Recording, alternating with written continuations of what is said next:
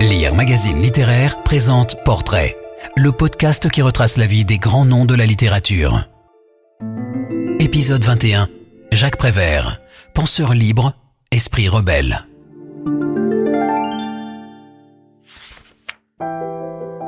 Paris est tout petit, c'est là sa vraie grandeur, aimait-il à rappeler. Toujours suivi par sa bande de copains, le joyeux Drille mènera une vie de bohème avant de devenir le poète préféré des écoliers. Cigarette au bec, regard impassible, visage doux en forme de lune, combien de Français doivent à Prévert leur goût des mots et du verbe joli? Avec La Fontaine, il est celui dont les écoliers se souviennent toute leur vie. Penseur libre, esprit rebelle, qui a l'amitié pour boussole, Prévert n'a pourtant rien d'un enfant sage. Il n'embrasse que tardivement le métier de poète en disant non avec la tête mais oui avec le cœur. C'est à Neuilly-sur-Seine, le 4 février 1900, que Jacques Prévert voit le jour.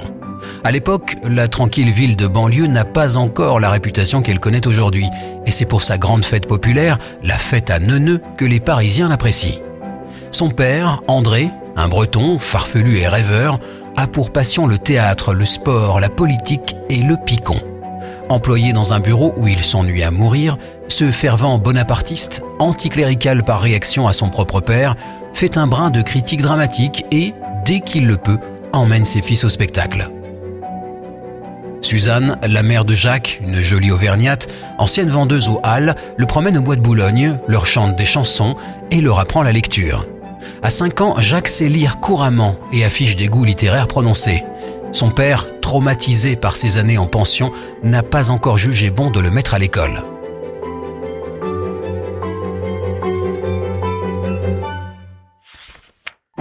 1906 voit l'arrivée d'un nouveau petit prévert, Pierre, que ses deux frères accueillent avec tendresse. La même année, André perd subitement son emploi. Sans le sou, voilà la petite troupe forcée de déménager pour un appartement plus modeste, un bébé dans les bras. André troque sa fréquentation du grand café contre celle d'un rade bon marché, tandis que Suzanne fait les courses à crédit. On sauve les apparences, mais la pauvreté ronge. Bientôt, les Préverts doivent s'exiler à Toulon. André a les idées noires. Je vais me fiche à l'eau, lâche-t-il à son fils un soir d'hiver lors d'une triste promenade. Allons papa, fais pas de bêtises, lui répond ce dernier, prenant son père par la main comme un enfant pour l'éloigner du quai.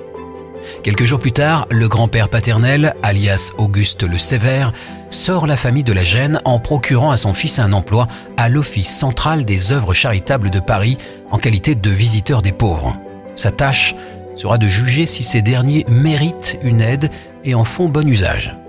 La famille pose ses maigres valises rue de Vaugirard, à deux pas du Luxembourg. C'est au Luco que les fils Prévert passeront désormais tout leur temps libre et leurs vacances, faute de mieux.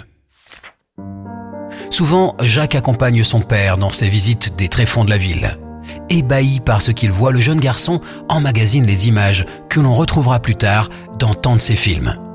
On allait partout, on entrait partout comme à la fête.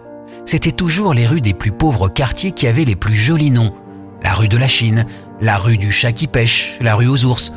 C'était sûrement les pauvres qui les avaient trouvés, ces noms, pour embellir les choses. Chaque semaine, la famille se rend au cinéma du Panthéon. Derrière l'écran, il y avait un petit homme qui faisait tous les bruits avec un petit attirail qui n'avait l'air de rien. En 1907, Jacques entre enfin à l'école primaire, mais il s'ennuie et s'amuse à tester son sens de la répartie.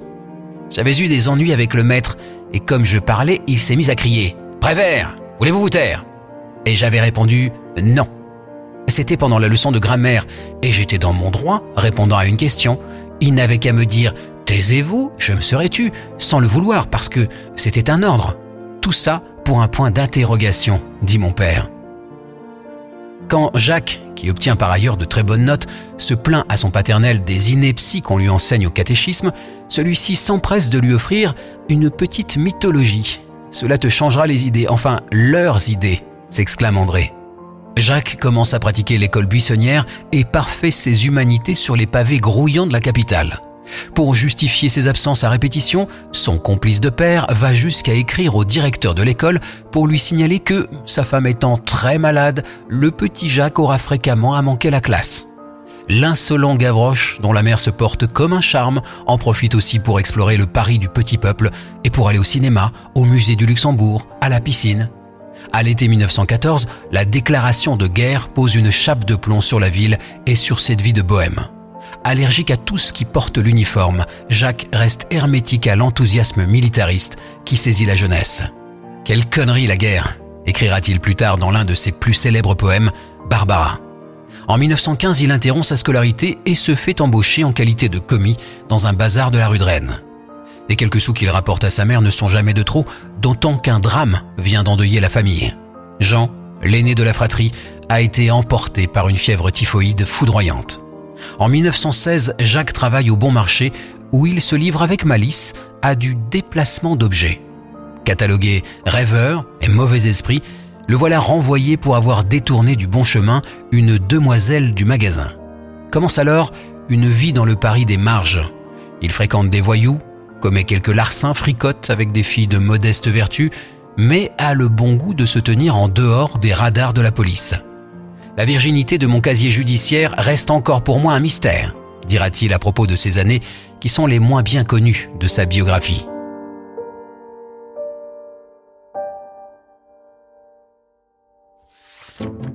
En mars 1920, Jacques se voit à son tour contraint de partir pour le service militaire. Direction Lunéville, en Lorraine, où il tombe sur un drôle d'énergumène du nom d'Yves Tanguy. À la caserne, on croit le bonhomme aliéné parce qu'il mange des araignées en guise de rillettes. Feint-il la folie pour se faire réformer et rentrer chez lui? Prévert flaire le subterfuge et les deux camarades se lient d'amitié. Quelques semaines plus tard, un changement d'affectation mène Prévert à Constantinople, où il fait la connaissance de Marcel Duhamel, traducteur-interprète à l'état-major et futur éditeur chez Gallimard. Les deux garçons s'aiment aussitôt comme des frères. Après deux années de service, Prévert regagne Paris où l'attendent sa bien-aimée Simone et sa bande de copains anciens et nouveaux. Forcé de remplir la marmite, mais sans autre ressource que sa dernière solde, il décroche avec Yves Tanguy, le mangeur d'araignées qui deviendra peintre, un emploi au courrier de la presse boulevard Montmartre. Leur mission consiste à sélectionner les articles dans lesquels les clients sont nommés et à les leur expédier. Mais les deux lascars, qui ne pensent qu'à rigoler, envoient des collages et des coupures si fantaisistes qu'ils ne tardent pas à être congédiés. Tant pis, Chacun dispose d'un toit, et pour le couvert, on peut compter sur Marcel Duhamel, qui régale la compagnie à l'hôtel de Wagram, où il travaille comme chef réceptionniste. C'est à cette époque de joyeuse bohème que Prévert et Tanguy découvrent, rue de l'Odéon, la maison des Amis des Livres. Hôtesse des lieux, la femme de lettres Adrienne Monnier a fait de l'endroit l'un des noyaux de la vie littéraire de l'entre-deux-guerres. Cheveux courts et gilet de velours, la jeune trentenaire apprivoise les deux loustiques, leur fait lire la NRF, Lautréamont, Valérie, Léon-Paul Fargue, Valérie Larbeau.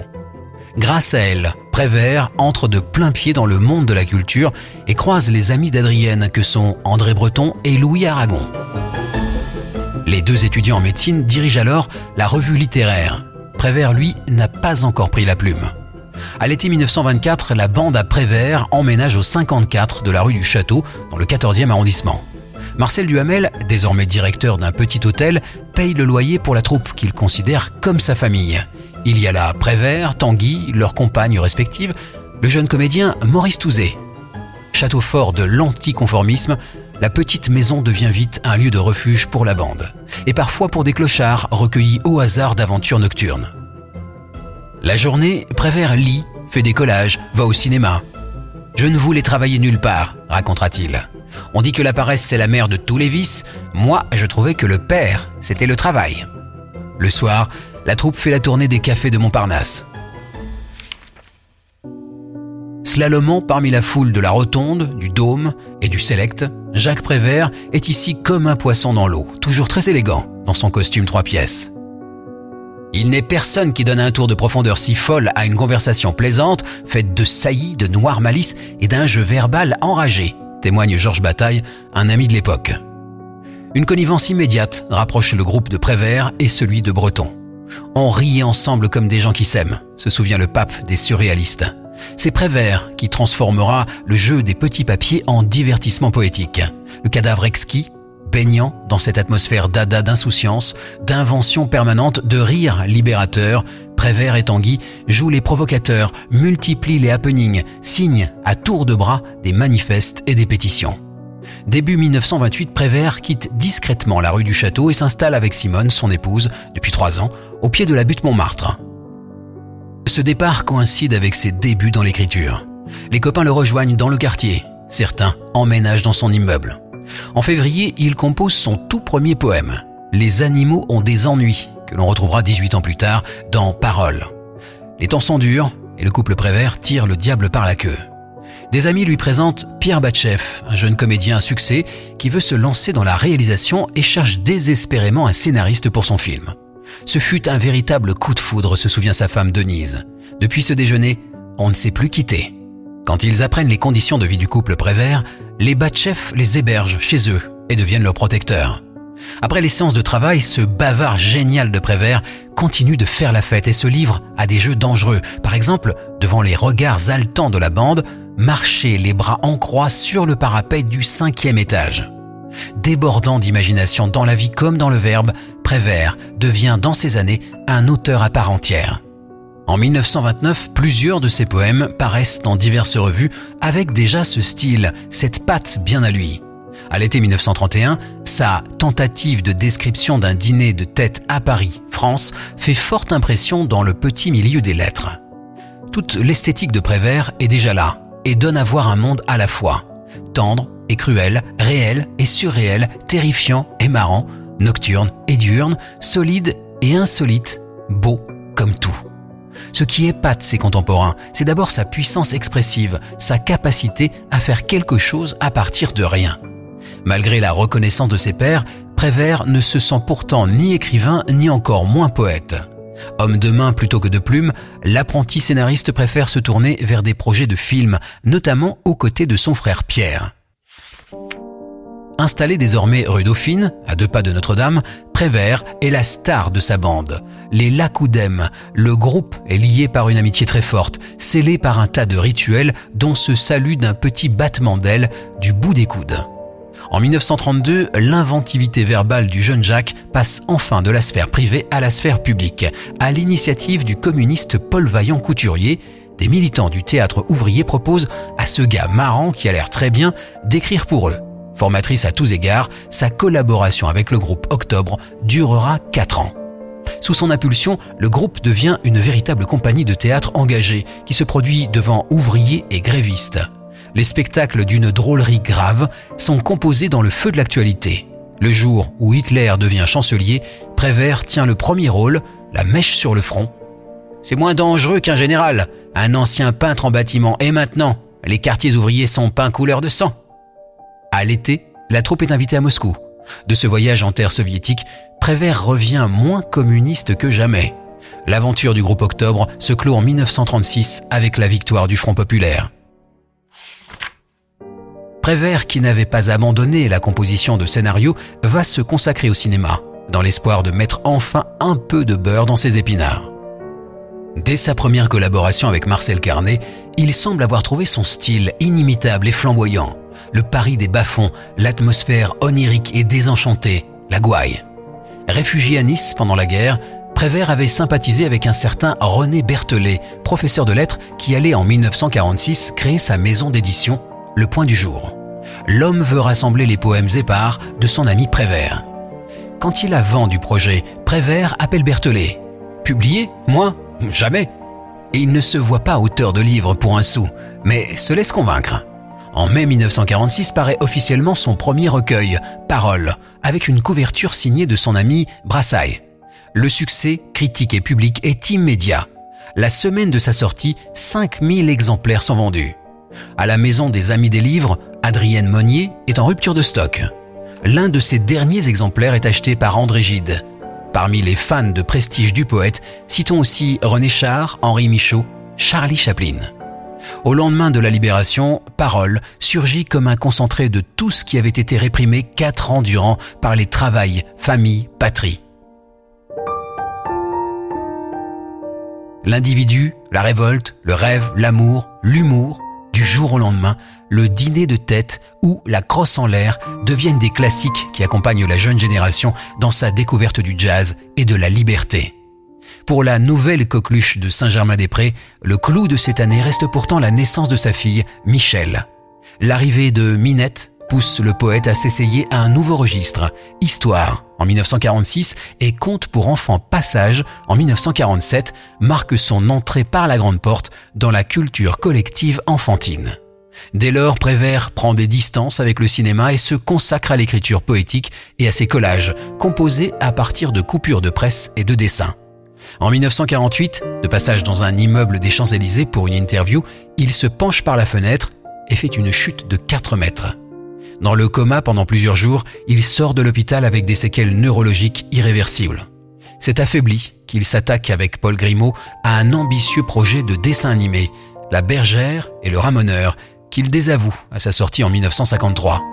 En 1955, celui qui changea 100 fois d'adresse s'installe définitivement à Pigalle, cité Véron, sur une terrasse au-dessus du Moulin Rouge, dans une petite maison construite par les décorateurs de cinéma. L'un de ses voisins n'est autre que Boris Vian. C'est là qu'il composera Fatra, un recueil où 57 de ses collages s'entremêlent à des extraits de journaux, des fragments d'interviews, des préfaces d'expositions. À chaque livre qu'il publie, année après année, le tendre rêveur continue d'impressionner et de charmer le public par sa verve comique, sa férocité poétique, son art de la simplicité tendrement subversive. Enfilant le calembour, la contrepétrie, le pataquès, il sait mieux que personne faire rire les exploités au détriment de ceux qui les oppriment. Ami de nombreux artistes, il signe des catalogues d'expositions, préface des livres de photographie, écrit sur ses tableaux préférés, dont ceux de Miro, Picasso, Ernst ou encore Braque, dont la simplicité descriptive est proche de l'esthétique du poète. Jusqu'à la fin de sa vie, Prévert reste un observateur attentif de son époque, s'engageant là où le mène son cœur, là pour l'environnement, ici pour les animaux, là encore pour défendre les enfants et les femmes contre le sentiment de supériorité des hommes, auquel d'ailleurs il préfère les humains. Il, toujours il, toujours il pleut et qui neige, toujours il fait du soleil, toujours il, pourquoi pas elle, jamais elle. Un an avant sa mort, il voit pour la première fois son nom associé à une école dans la Vienne. Il s'éteint en 1977 à Aumonville-la-Petite alors qu'il travaille sur une nouvelle version du Roi et l'Oiseau. Il laisse derrière lui 55 films, 30 livres, des centaines de collages et 543 chansons. Et dire qu'il se trouvait paresseux.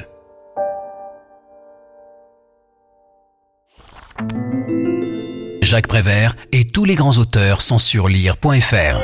Si vous avez aimé cet épisode, abonnez-vous au podcast Portrait de Lire Magazine Littéraire et aidez-nous à le faire connaître en laissant des commentaires et des étoiles.